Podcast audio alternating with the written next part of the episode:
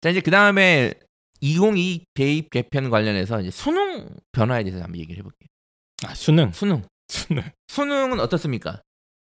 홍 선생님 수능 개편을 보셨잖아요. 물론 네. 이제 영어 강사시지만 그거 보셨을 거 아니에요. 국어, 수학 이렇게 바뀐 거. 개인적으로 영어는 네. 뭐 달라진 게 없습니다. 달라질 것도 없고 네. 달라질 수도 없고 네. 하지만 국어하고 수능은 수학. 예. 몇 포인트가 있어요. 네. 네. 근데 그 포인트가 네. 제가 아, 구- 국어 수학 강사가 아니라서 네. 말씀드리면 조금 신뢰도가 떨어지고 제가 말씀드리겠습니다. 네. 신뢰도가 있으니까. 네. 자, 그 수능은 변했죠. 수능은 많이 변했습니다. 어떤가요? 2022 수능은 엄청나게 많이 변했어요. 네 사실은. 근데 자 이게 중요한 겁니다. 지금 설명이 많이 가실 텐데 이거 관련해서 수능은 진짜 많이 변했어요. 그래서 지금 사교육 업체 신났어요. 이거 관련해서 신났는데 수능이 변했지 대입이 변한 게 아닙니다. 이게 무슨 또라이 같은 소리냐? 지금 제가 이거 몇 번 말씀드렸는데 수능 네. 지금은 수능 중심의 대입 시스템이 아니잖아요. 어, 그러니까 대입 구조는 변하지 않는 겁니다. 수능이 변한 거지 대입 구조가 바뀐 게 아니에요. 이거를 정확히 이해를 하셔야 됩니다. 제가 대입 구조 지금 먼저 말씀드렸잖아요. 안 바뀌었다고 그러니까 말씀드렸잖아요. 큰, 큰 틀이나 큰 흐름은 별 차이가 없는데 네. 그 수능이라는 시험 안에서 그렇죠. 내부적으로 조금 변동사항이 있긴 있어요. 그렇죠. 근데 이게 네. 착시 효과예요. 왜냐하면 아직도 대입은 수능이라는 생각 느낌이 강하잖아요. 이제 국민들이 그러다 보니까 수능이 엄청 변했으니까 와 되게 많이 변한 것 같이 느껴지네. 지금 사실 저희 회사도 지난달에 2022 수능 대비 관련 설명을 했어요. 음, 네. 코엑스에서 했는데 네. 어마어마하게 오셨어요. 음. 2천 명 가까이 오셨습니다. 그게 저는 어, 왜냐하면은 착시라고 생각하지 않아요. 네. 그러니까 지금 대입의 중심이 수시고 정시는 아닌데 왜 이렇게 정시에 관심을 가지냐? 이거는 사람들이 현 수시를 뭐 현 대입 시스템을 오해하는 거다가 아니라 그래도 아, 아시겠지만 근데 지난달까지만 해도 학생들한테 수능 중요하다고 강조 많이 했잖아요. 아, 그건 이제 고3 아이들 대입 준비하는 과정에서 이제 당연히 중요한 건데 제가 수능이 중요하지 않다라고 얘기하는 게 아니라 수능이 많이 변했는데 2022가 네. 네네. 지금 그게 뭐막 대 입 구조가 막 자체가 바뀌고 아, 막 그러니까 정시로 막 그런 분위기 네, 그건 좀 아니지만, 아니다. 네, 네. 그러니까 이- 지난달 저희 설명했을 때도 2천 명 가까이 오셨는데 물론 저는 그날 강연은 안 했어요 사회만 봤습니다 제가 이런 소리 할까봐 불안한 거죠 네. 근데 어쨌든 정시로 만약에 대학을 가겠다는 학생들은 이런 변화가 이제 중요하죠 왜냐하면 수능이 변했잖아요 내가 정시로 가야 되면 수능 변화가 중요한 거잖아요 되게 정시로 안 가도 네. 수시 중에서 수능 최저 있는 아이들은 다 물론 이게, 그렇죠 근데 이게 매우 수능 최저는. 네. 예를 들어서 수능 변화에 이제 충격을 좀 덜 받는 수- 수능 체제 맞추는 학생이 덜 받는 거니까. 근데 이제 문제는 현 중3이 내가 지금부터 정시로 대학을 가겠다고 그러진 않- 뭐, 하면 아, 정시 거- 나간 거잖아요. 아, 그러니까. 네. 어, 이 수능의 변화가 학생들에게 유의미하게, 그러니까 2022 수능 변화가 유의미하게 다가오려면 최소 3학기는 지나야 알 수 있는 거다. 네, 네, 그렇습니다. 물론 수능 최저 활용 가능 여부에 따라서 대입에서 유불리 차이 난다는 거 저희가 계속 말씀드렸습니다. 그래서 저희가 입시장 청취자분들에게 제가 말씀을 시- 드리고 싶은 말씀은 수능이 많이 변했습니다. 지금부터 제가 말씀드릴게요. 뭐가 변했는지. 네. 그리고 이런 걸 미리 반드시 준비해야 한다고 엄청나게 지금 떠들지만 음. 그럴 필요 없고 그럴 수도 없습니다. 제가 음, 그것도 말씀드릴게요. 자, 그러면 수능이 어떻게 바뀌었는지 한번 보죠. 일단은 어떻게 바뀌었냐면 공통 과목 플러스 선택 과목 구조로 변경됐습니다. 이제 다 보셔서 아시겠죠? 그래서 영어, 한국사는 변동이 없습니다. 네. 절대평가 변동이 없고 제2외국어 한문까지 절대평가됐어요. 야. 그러니까 제일 만만한 거를 절대평가. 제일 만만한 거. 이건 뭐 큰, 교육부 보면 맨날 이래요. 큰 의미는 없는 건데 예 어쨌거나 큰 의미는 없는데 바뀌 바뀌었습니다. 이런 이제 알라신의 도움 이런 게 아예 자, 구조적으로 불가능해졌다는 거죠 이제. 그렇죠. 네. 이런 게 지금도 불가능하지만 더 불가능해졌다는 거. 네. 가장 큰 변화는 이제 문이과 선택 구조였잖아요 그 전에 수능 네. 시스템이. 근데 지금 이제 과목 선택 구조로 변경된 건데 네. 뭐 모르시는 분들도 있으니까 정리해 드리면 국어는 이제 2022부터 어떻게 하시냐면 일단 공통 과목으로 독서 문학을 모든 학생들이 쳐야 됩니다. 문이과 없어요 일단 모든 고3 학생들은 쳐야 돼요. 그 다음에 화법과 작문이랑 언어와 매체 중 본인이 하고 싶은 걸 한 개를 선택하면 됩니다. 화작 언어 매체. 중에 하나. 그리고 독서와 문학은 일단 다 쳐야 돼 애들이. 이거 2021에서는 다 했어야 되는데 네, 네, 네. 2022에서는 네, 화작 언어 매체 중에 하나. 네. 언어 매체가 좀 생소할 수 있는데 문법이에요. 네. 그 새로 언어 매체가. 매체 부분은 이제 새로 생긴 과목이고요. 네. 자, 그다음에 수학은 수학 1, 수학 2는 무조건 모든 학생들이 쳐야 됩니다. 공통. 네, 그 다음에 확통, 확률과 통계, 미적분, 기하 이 세 과목 중에서 하나를 치고 싶은 걸 선택하면 돼요. 음. 어, 이렇게 바뀌죠. 하나만. 네. 근데 수학이 제일 지금 재밌어요. 아, 그다음에 탐구는 이상한데. 인문 자연계 나눠져 있을 네. 때 인문계들은 사회 두 과목, 자연계는 같은 두 과목이 있잖아요. 이제는 사회 아홉 과목, 과학 팔 과목 중에서 본인이 그냥 치고 싶은 것 두 과목을 선택할 수 있습니다. 맞습니다. 야, 이렇게 바뀌었어요. 지금. 판타스틱한데요. 네, 지금 많이 바뀌었어요. 상상상당히 많이 바뀐 겁니다. 바뀌었어요. 네, 자체는. 네. 그래서 지금 벌써 저희 그 수능 관련 선생님들은 이제 짱구를 굴리고 계세요. 자기한테 유리한지 불리한지를 엄청나게 굴리고 계십니다. 네. 네, 당연히 굴려야죠, 당연히. 음, 네. 근데 이제 문제는 다 유리할 거다라고 이제 생각을 하시는 것 같은데 그건 좀 따져봐야 될 문제고. 제가 이거를 이제 수능 과목에 대한 이 영향과 분석을 본격적으로 하기 전에 얘들이 왜 이렇게 바꿨는지를 생각해 봤어요. 어제 원고를 쓰다가 이게 또 음. 내재적 내재적 관점. 접근으로 다시. 아니 왜 이런 수능 시스템을 만들었나? 아니 굳이 이렇게까지 할 필요가 없었지 않습니까? 네. 그냥 2021을 그냥 유지해도 됐었는데 네. 왜. 왜 이랬을까요? 저는 실제 그게 제일 궁금합니다. 저도 사실. 저도 내재적 되게 궁금한 거예요. 갑자기 그게 궁금해요. 하다가 아니 처음에 교육부 이송안에 수능 세 가지였죠. 기억하십니까? 한 개가 현행 유지고 나머지 한 개가 절대 평가하는 절대 평가하고 네네. 전과목 나머지 마지막 한 개가 뭐였죠? 원점수였죠. 네. 원점수제. 이 세 가지였어요. 그래서 이 세 가지를 이송을 했는데 이 세 가지가 다 아니고 전혀 예측하지 못한 새로운 방식을 만드는 거예요. 이건 뭐지 이거? 네. 그러니까 왜 이거를 이렇게 했는가가 저는 궁금한 거예요. 그게 저도 궁금합니다. 예. 신의 계시를 받았거나 네. 뭐 그런 거 아니겠습니까? 이제 물 그렇 그런가요? 그러니까 부모님들은 네. 아, 그래서 뭐 어떻게 되냐 이게 중요하겠지만 저희는 그게 궁금한 거예요. 그래서 네, 그걸 왜 예제적? 접근방으로 분석을 해봤어요. 그 일단 8회 방송을 다시 들으셔야 됩니다. 거기 이제 원점수 이- 이송한 중에 원섬주 원섬수는 터무니 없다고 제가 말씀드렸잖아요. 저희가 그건 네. 그럴 거면 차라리 왕정으로 다시 돌아가는 게 맞아요. 네. 어, 이 세 가지가 아니고 공통 과목 선택 과목 구조로 수능을 발표했습니다. 그러니까 저는 이걸 보면서 내재적 접근을 해서 결론은 뭐냐면 아 교육계가 얼마나 내 밥그릇 그리고 내 동료의 밥그릇을 챙겨주는지 알 수 있었어요. 이 내재적 접근의 결론이 그겁니다. 무슨 얘기입니까? 네. 이게 그래도 무슨 밥그릇이에요? 좀, 좀 멘트가 무섭긴 한데 네. 네, 한번 네. 드- 들어보죠 무슨 그래서. 일단은 이제 이 수능을 어떻게 할지 고민을 했는데 네. 일단은 세계 국, 국가 교육 그러니까 교육부 이송안을 받겠죠. 네. 일단 원점 수제는 터무니없으니까 일단 아마 바로 뺐을 겁니다. 이거는 아마 바로 뺐을 가능성이 높아요. 네. 빼고 그러니까 이제부터 고민한 거예요. 자 절대 평가로 가냐 상대 평가로 가냐인데 절대 평가는 현행 유지인데 그렇죠. 처음에는 고민을 이렇게 시작했겠죠. 2015 개정 교육 과정을 보면 절대 평가하는 것이 맞아요. 네. 그렇지. 이거는 누구 부인할 수 없죠. 그러니까 절대 평가하는 게 맞아요. 근데 이것 때문에 지금 이미 고1 아이들이 고통받기 시작했습니다. 시즌 5 사회 방송을 또 들으면 이 내용이 있어요. 들으셔야 됩니다. 고1 학생들은. 많아 들어야 네. 되는 게 그렇게 많아. 네.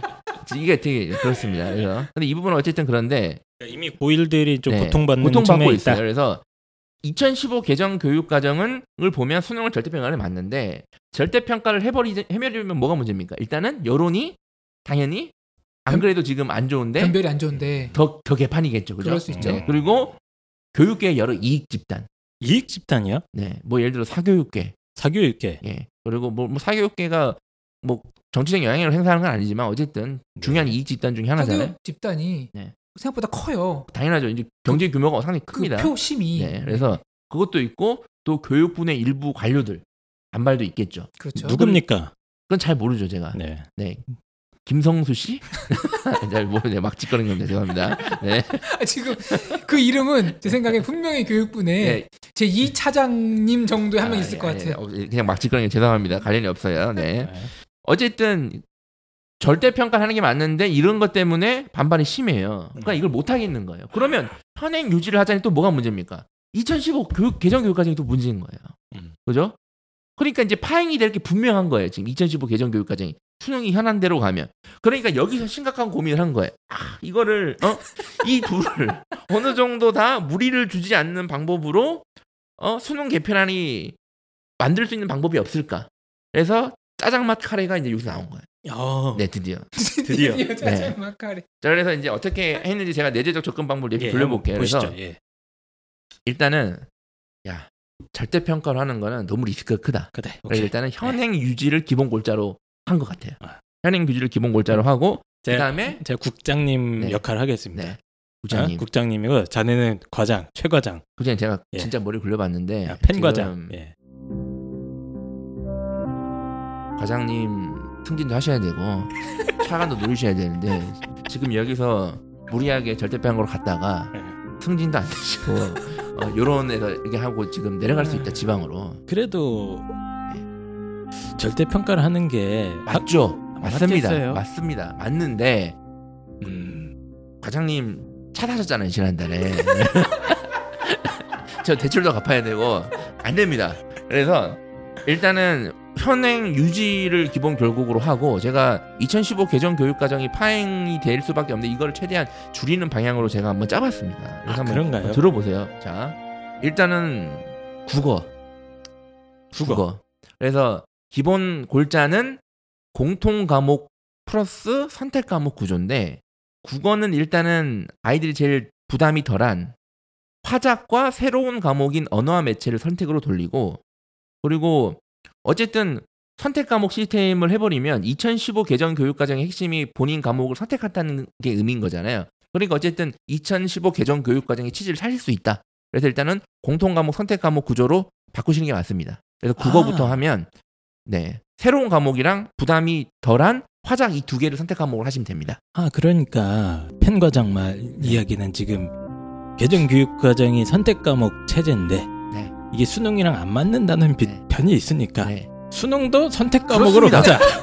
그러면 취지가 맞지 않습니까? 거 들어보면 네 기가 막히지 않습니까? 역시 팬과장이야.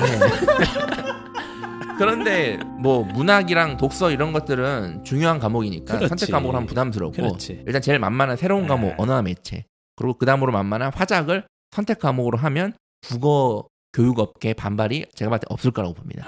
일단 국어는 이것을 하면 될 것 같고요. 오케이. 그 다음에 이제 좋아요. 수학인데요. 네. 수학이 수학. 정말 제가 고민이 많이 했습니다. 수학 부장님. 이거 아, 이거 어떻게 합니까 네. 지금? 부장님 자 보세요. 아 기하가 문제인데요. 지금 기- 이공계 쪽에서 반발이 너무 심해서요. 기하를. 아니 어저께 그 서울대 공대 교수님이 내 멱살을 잡더라고. 네, 그래서 제가 그걸 봤는데 제가 뒤에서 그걸 보면서 고민을 많이 했습니다. 일단은 이공기에 기하를 뺐는데 근데 그렇다고 자- 갑자기 다시 기하를 넣으면 교육부 체면이 말이 안 되지 않습니까? 아, 이거 참 이게 어렵습니다. 네. 이 국가적 선택을 하는 그렇다고 것이. 계속 안 넣자니 계속 멱살을 잡히실 거잖아요. 네. 그래서 저는 똑같습니다. 수학도 공통 과목, 선택 과목 구조로 가면 어쨌든 개정 교육 과정 취지를 살린 것 같이 보여줄 수 있으니까 됐고 음. 그러면 뭘 선택 과목으로 할 거냐만 남는데 일단은 기하를 선택 과목으로 넣으시면 됩니다.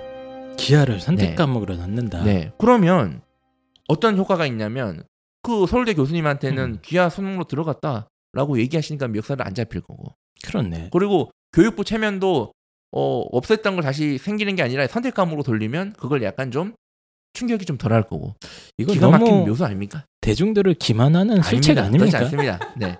그래서 기하를 선택 과목으로 넣으시고요. 자, 그 다음에 수원, 수투는 무조건 선택 과목을 하시면 안 됩니다. 그렇죠. 네, 당연하죠. 그래서 수투에도 미적분 내용이 있으니까 미적분을 선택 과목으로 하시면 됩니다. 음. 왜냐하면 아, 그럼 미적분 그럼 여론에서 미적분 안 배우면 어떡하냐? 수투에 미적분이 있습니다. 이번에. 그렇죠. 그렇기 때문에 수투에 미적분이 있으니까 그렇게 처리할 수 있으니까 미적분을 선택 과목으로 하시면 돼요. 그래서 제가 처음에는 미적분이랑 기하만 선택 과목을 하려고 했는데요. 계속 고민하다 보니까 문제가 생기더라고요. 어떤 문제냐면 음. 인문계적 성향을 가진 아이들이 선택할 수 있는 과목이 없습니다. 부장님. 미적분과 기하는 미- 인문계 아이들의 독 아닙니까? 일단 독. 기하는 이- 인문계적 아이들이 선택할 수 있는 과목이 아니지 않습니까? 그렇죠. 그죠? 근데 이제 미적분이 문제가 내용이 증가하고 어려워졌습니다. 그래서 아마 자연계 아니 인문계 아이들이 선택을 하면 문제가 있을 것 같아요. 그래서 선택 과목을 하나 더 만들었는데요. 이제 만만한 게 이제 남은 게 하나밖에 없어서요. 이제 확통까지. 확률과 예. 통계. 그러니까 인문계적 아이들이 선택할 수 있는 과목 확통, 나머지 미적분, 기하 이렇게 세 개 해서 선택 과목 구조를 제가 짰습니다. nice shot. 네. 잘했어. 그렇습니다. 네. 예. 그러면 이렇게 이것도 그러면 어? 개정 교육 과정이랑 맞췄다. 그렇습니다. 우리가 언론 플레이도 할 수 있겠구만. 그렇습니다. 네. 완벽해. 자 그리고 이제 과탐을 가지고는 좀 더 사과탐은 저희가 강력하게 이제 할 수 있으니까 사과탐은 아예 그냥 문이과 통합 2015 개정 교육과정 취지 선택 과목 선택 취지를 합쳐서 문이 합쳐버리고 사과탐 통틀어서 두 과목을 선택할 수 있게 하면 2015 개정 교육 과정의 취지를 살릴 수 있습니다. 아니 이게 대학 입장에서는 사탐 하나, 과탐 하나 이렇게 할 수, 이거 인정해 줄 수 있는 대학이 있겠어요? 아 근데 이제 좀 더 강력하게 강력하게 2015 개정 교육 과정의 취지를 살리려면 사과탐은 이렇게 강력하게 하셔야 됩니다. 펜과장, 내가 갑자기 생각이 드는데 이거를 전면으로 광고하면서 융합형 교육의 맞습니다. 시대가- 융합형 시대 시대가 왔다. 광고도 할 수 있습니다. 광고하면 어떨까? 저희가. 네. 그러니까. 문이과 사과탐을 통합을 해서 4차 산업에 맞는 융합적 인재 양성에 그렇지. 맞는 수능형 시스템으로 개편했다라고 기사를 낼 수 있습니다. 부장님. 역시 나도 아직 죽지 않았어.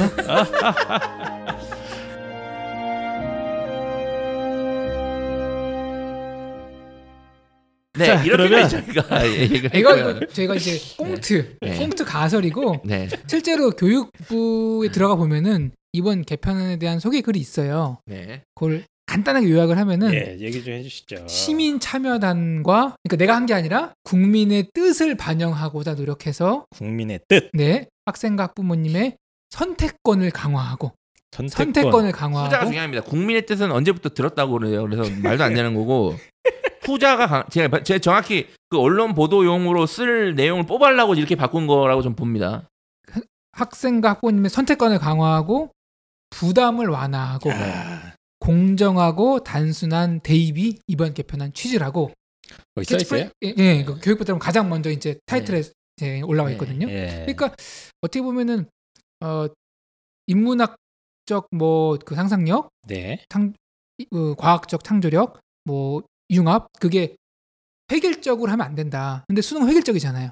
그러니까 말씀하신 대로 수능도 어느 정도 선택권을 주면서 다양한 그 조합이 나오도록 홍국장 아이디어 좋은데. 그렇지. 수능이 획일적이라는 비판이 있으니까 과목을 선택하게 하면 그렇죠. 획일적이지 않다. 그렇죠.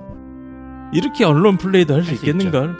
대신에 이게 좀 복잡하고 어떤 선택을 하느냐에 따라서 조금 입시에 유불리가 많아서 이런 부작용도 있을 수 있습니다. 그거는 학생들이 지면 되는 거고 우리랑 그렇지. 관련이 없지 않는 거예요. 그거는 네. 학부모님들이 얼마나 현명한가 그런 건 다 할 수 있고 그렇게 홍프로 선택권 키워드로 보도자료 뽑아봐. 알겠습니다. 자, 이게 제가 내재적 접근 방법을 통해서 왜 이렇게 만드는지를 한번 해본 건데 그럴싸하지 않습니까?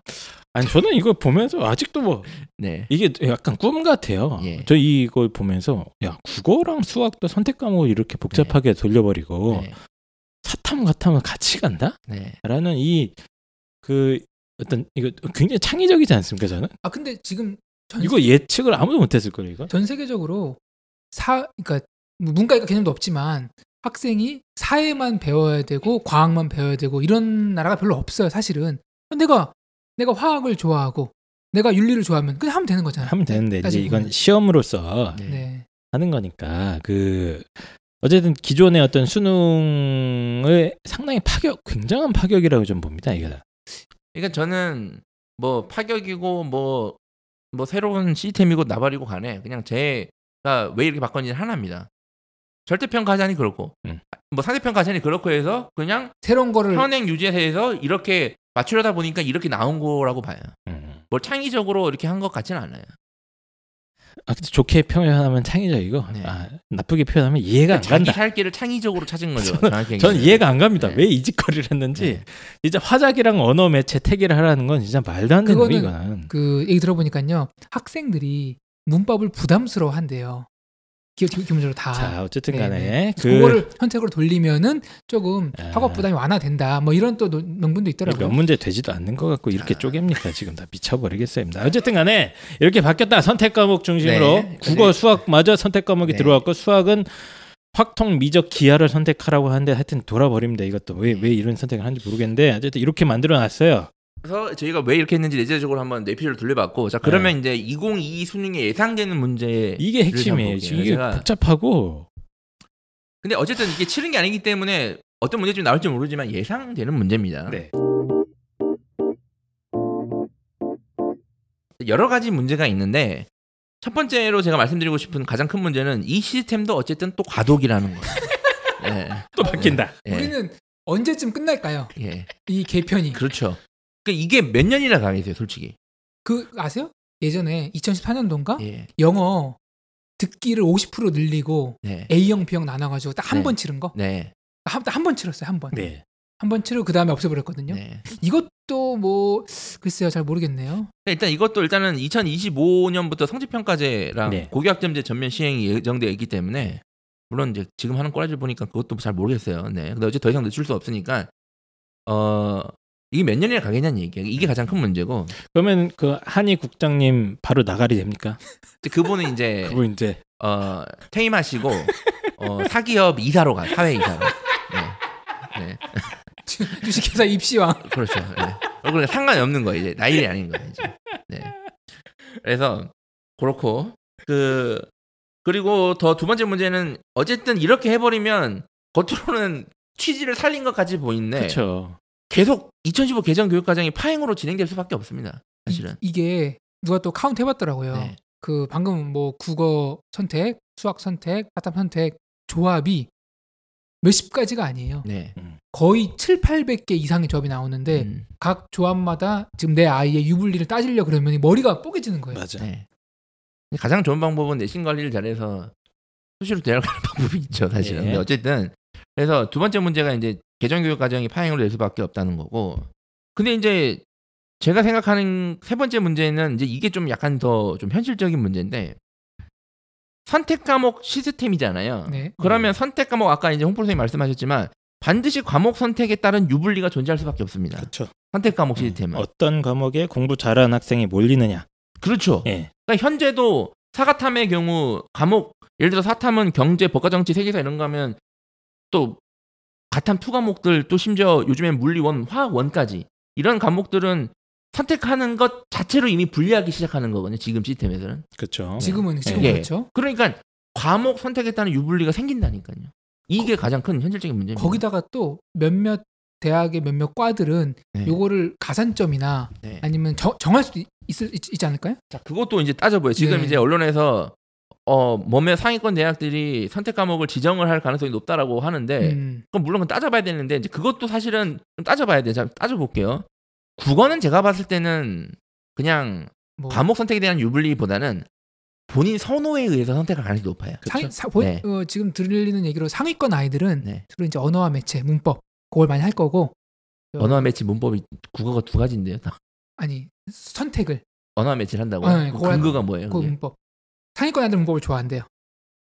오히려 문법을 깔끔하게 정답이 나오기 때문에 예. 많이 할 것 같고 그게 좀 힘든 친구들은 화장문을 가지 않을까라는 어. 그런 식으로 이제 예측을 하더라고요 많이. 네. 알겠습니다.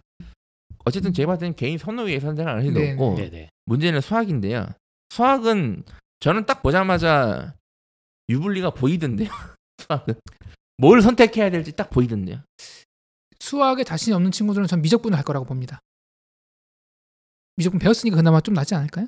정확히 이제 수학을 잘 모르시는 분의 이셨습니다. 네. 제가 이제 이 부분은 저도 분석을 했지만 저희 이제 스카이에듀 음, 정상모 선생님이나 네. 몇몇 선생님들과 이제 얘기를 해본 걸 가지고 제가 말씀드릴게요. 제 막 한 게 아니라 자 한번 봅시다.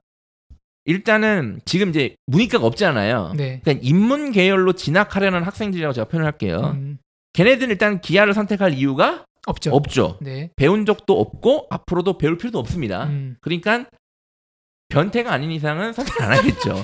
그죠? 네. 그분이 그런 용어를 썼나요? 아니 제가 제가 썼습니다. 이상 네. 선택하지 않는다. 자 그리고 미적분. 네. 자 미적분은 자 인문 계열 로 진학하는 학생들이 미적분을 선택을 아마 못할 가능성이 높습니다.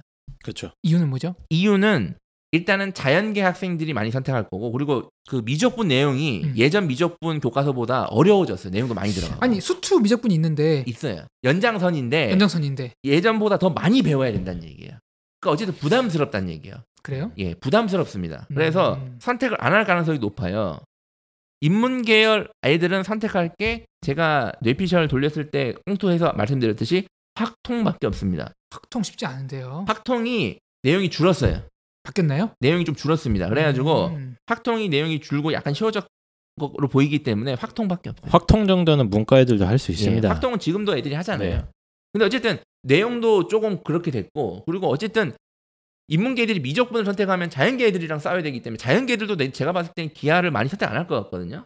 그러니까 그렇게 돼버리면 상, 등급 받기가 어렵기 때문에 인문계들은 거의 10명 중 9.5명은 확통을 선택할 가능성이 저는 개인적으로 확 높아 보입니다. 음. 99명이죠. 99명이 99 명입니다. 그냥 변태 한 명이라고 제가 말씀드렸어요. 변태 한명 네. 빼고 99명이 다 확통으로 네. 몰릴 가능성. 네. 자, 자연계 진학하는 학생들 한번 보세요. 자연계 진학 학생들은 미적분 기하에서 일단 선택을 고민을 할 것 같아요. 음. 근데 일단은 저는 미적분이 많을 것으로 봅니다.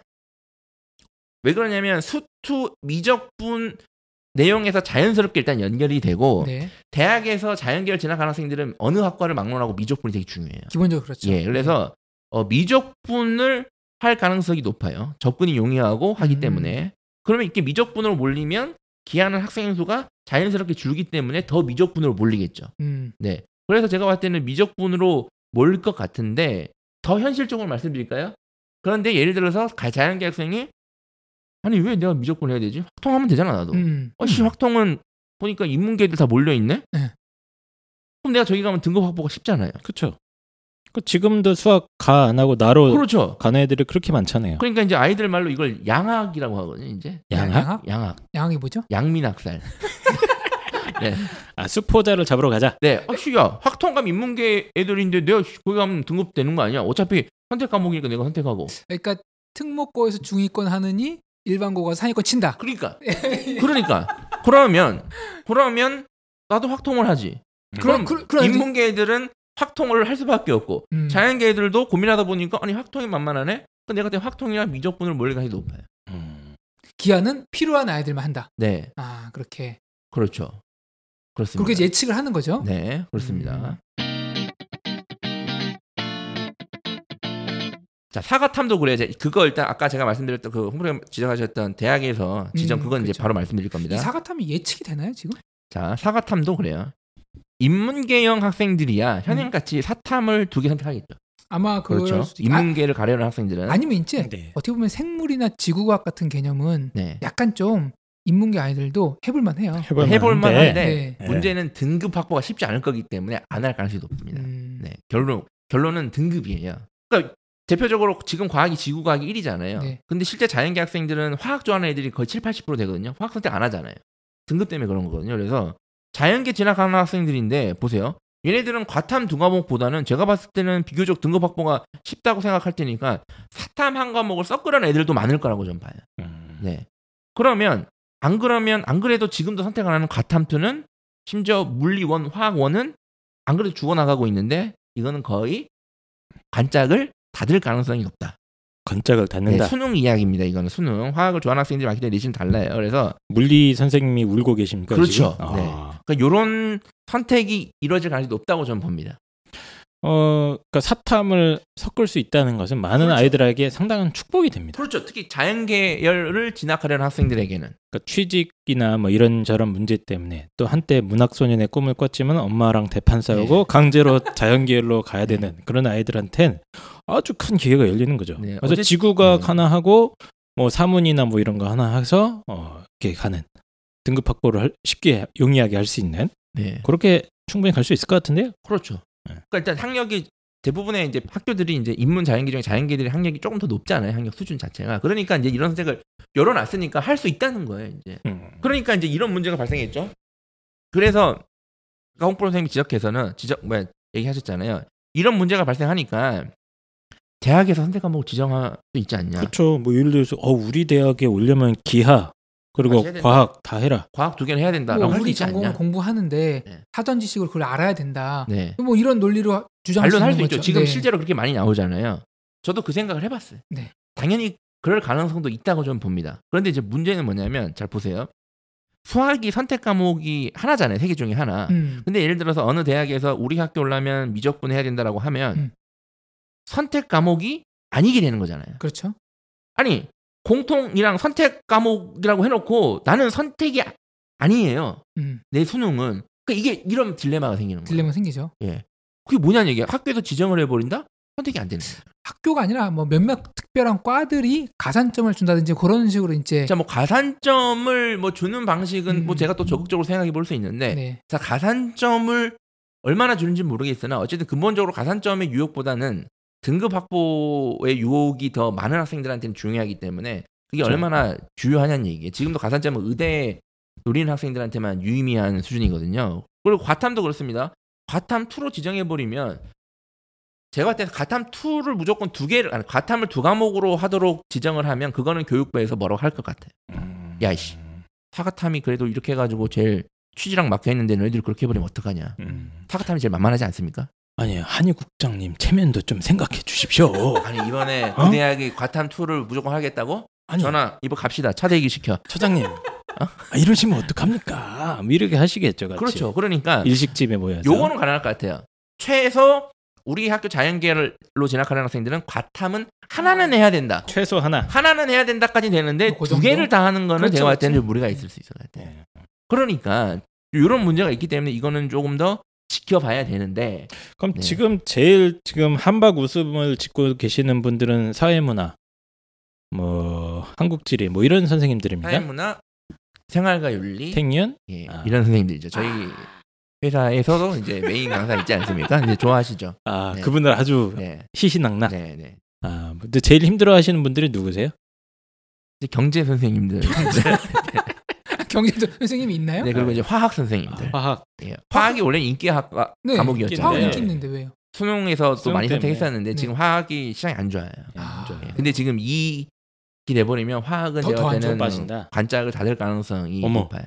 그 정도예요? 예. 그 정도입니까? 제 개인적으로 분석을 그렇습니다. 아니 아. 지금 이과 진학한 학생들이 거의 다 하나는 깔고 들어가는데 화학을 어, 아, 안 그런다니까요. 요즘 아, 다 내신으로 지구 배우죠. 내신으로 배우는데 네, 지구가- 어쨌든 수능은 등급을 받는 게 중요하잖아요. 등급 받는 게 제일 중요하죠. 그 다른 의미는 없잖아요. 그러니까 그건 당연히 자기가 점수 등급을 더 잘 받을 수 있는 선택을 대부분의 학생들이 하게 됩니다. 그렇습니다. 예, 결론적으로는 그러니까 그래요. 그래서 제가 볼 때는 어쨌든 이런 딜레마가 있기 때문에 뭐 어디서 무조건 뭐 이 학교에서 이거 지정할 겁니다. 어 기약 안 하시면 안 됩니다.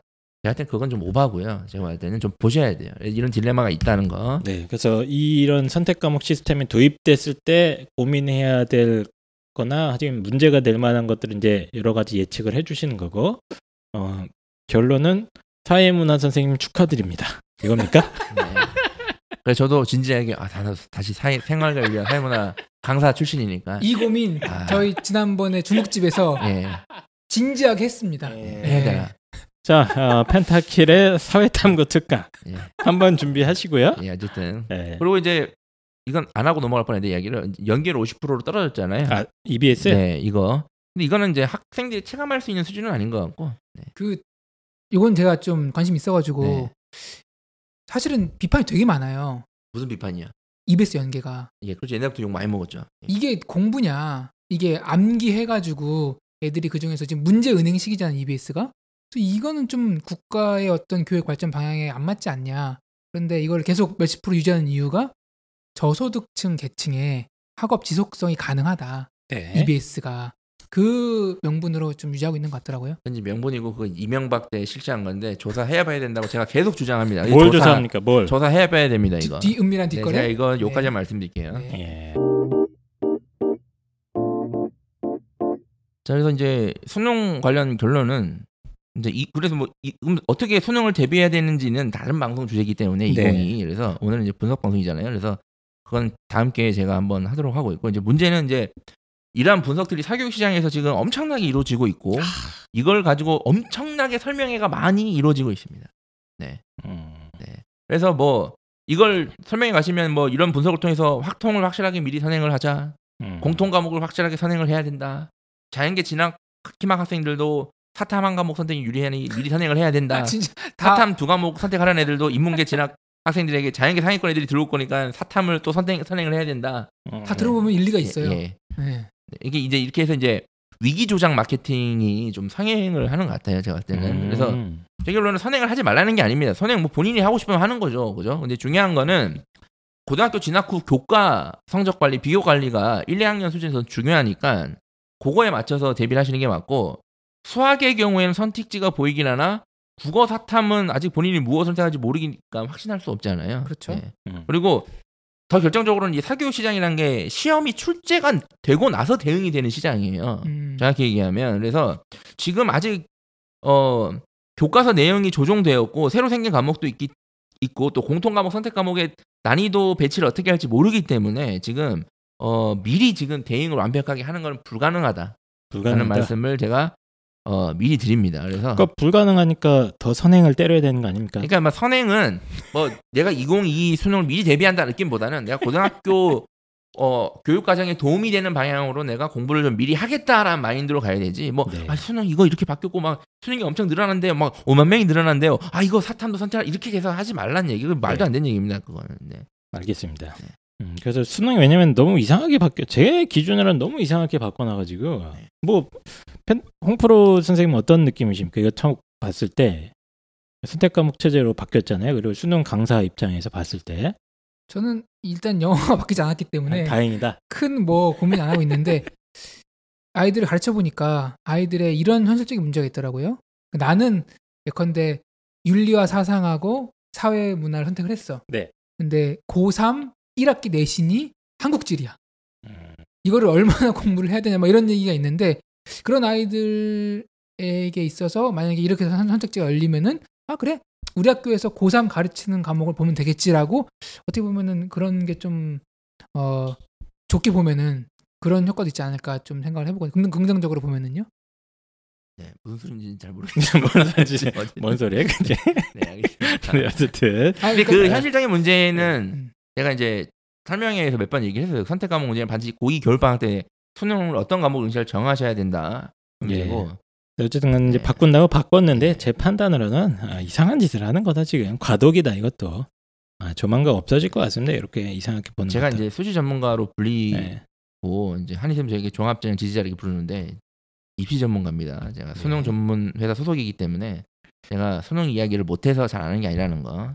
네, 어쨌든 지금까지 정리를 좀 해보면 수능 이야기 먼저 정리를 하면 30%까지 늘어난다고는 하지만 아, 아주 면밀하게 주도 면밀하게 뜯어보면 실질적으로 많이 의미 있게 늘어나는 대학은 한 7개 대학 정도고 인원 수도 아주 맥시멈으로 잡았을 때 1,500명 정도다. 예. 아, 아주 의미 없는 숫자는 아니지만 이것 때문에 주요 대학 기준. 네. 완전히 무슨 수능 중심으로 뭘 바꿔야 된다거나 그런 정도의 숫자는 아니다라는 네. 거를 정확하게 인지하셔야 되는 거고요.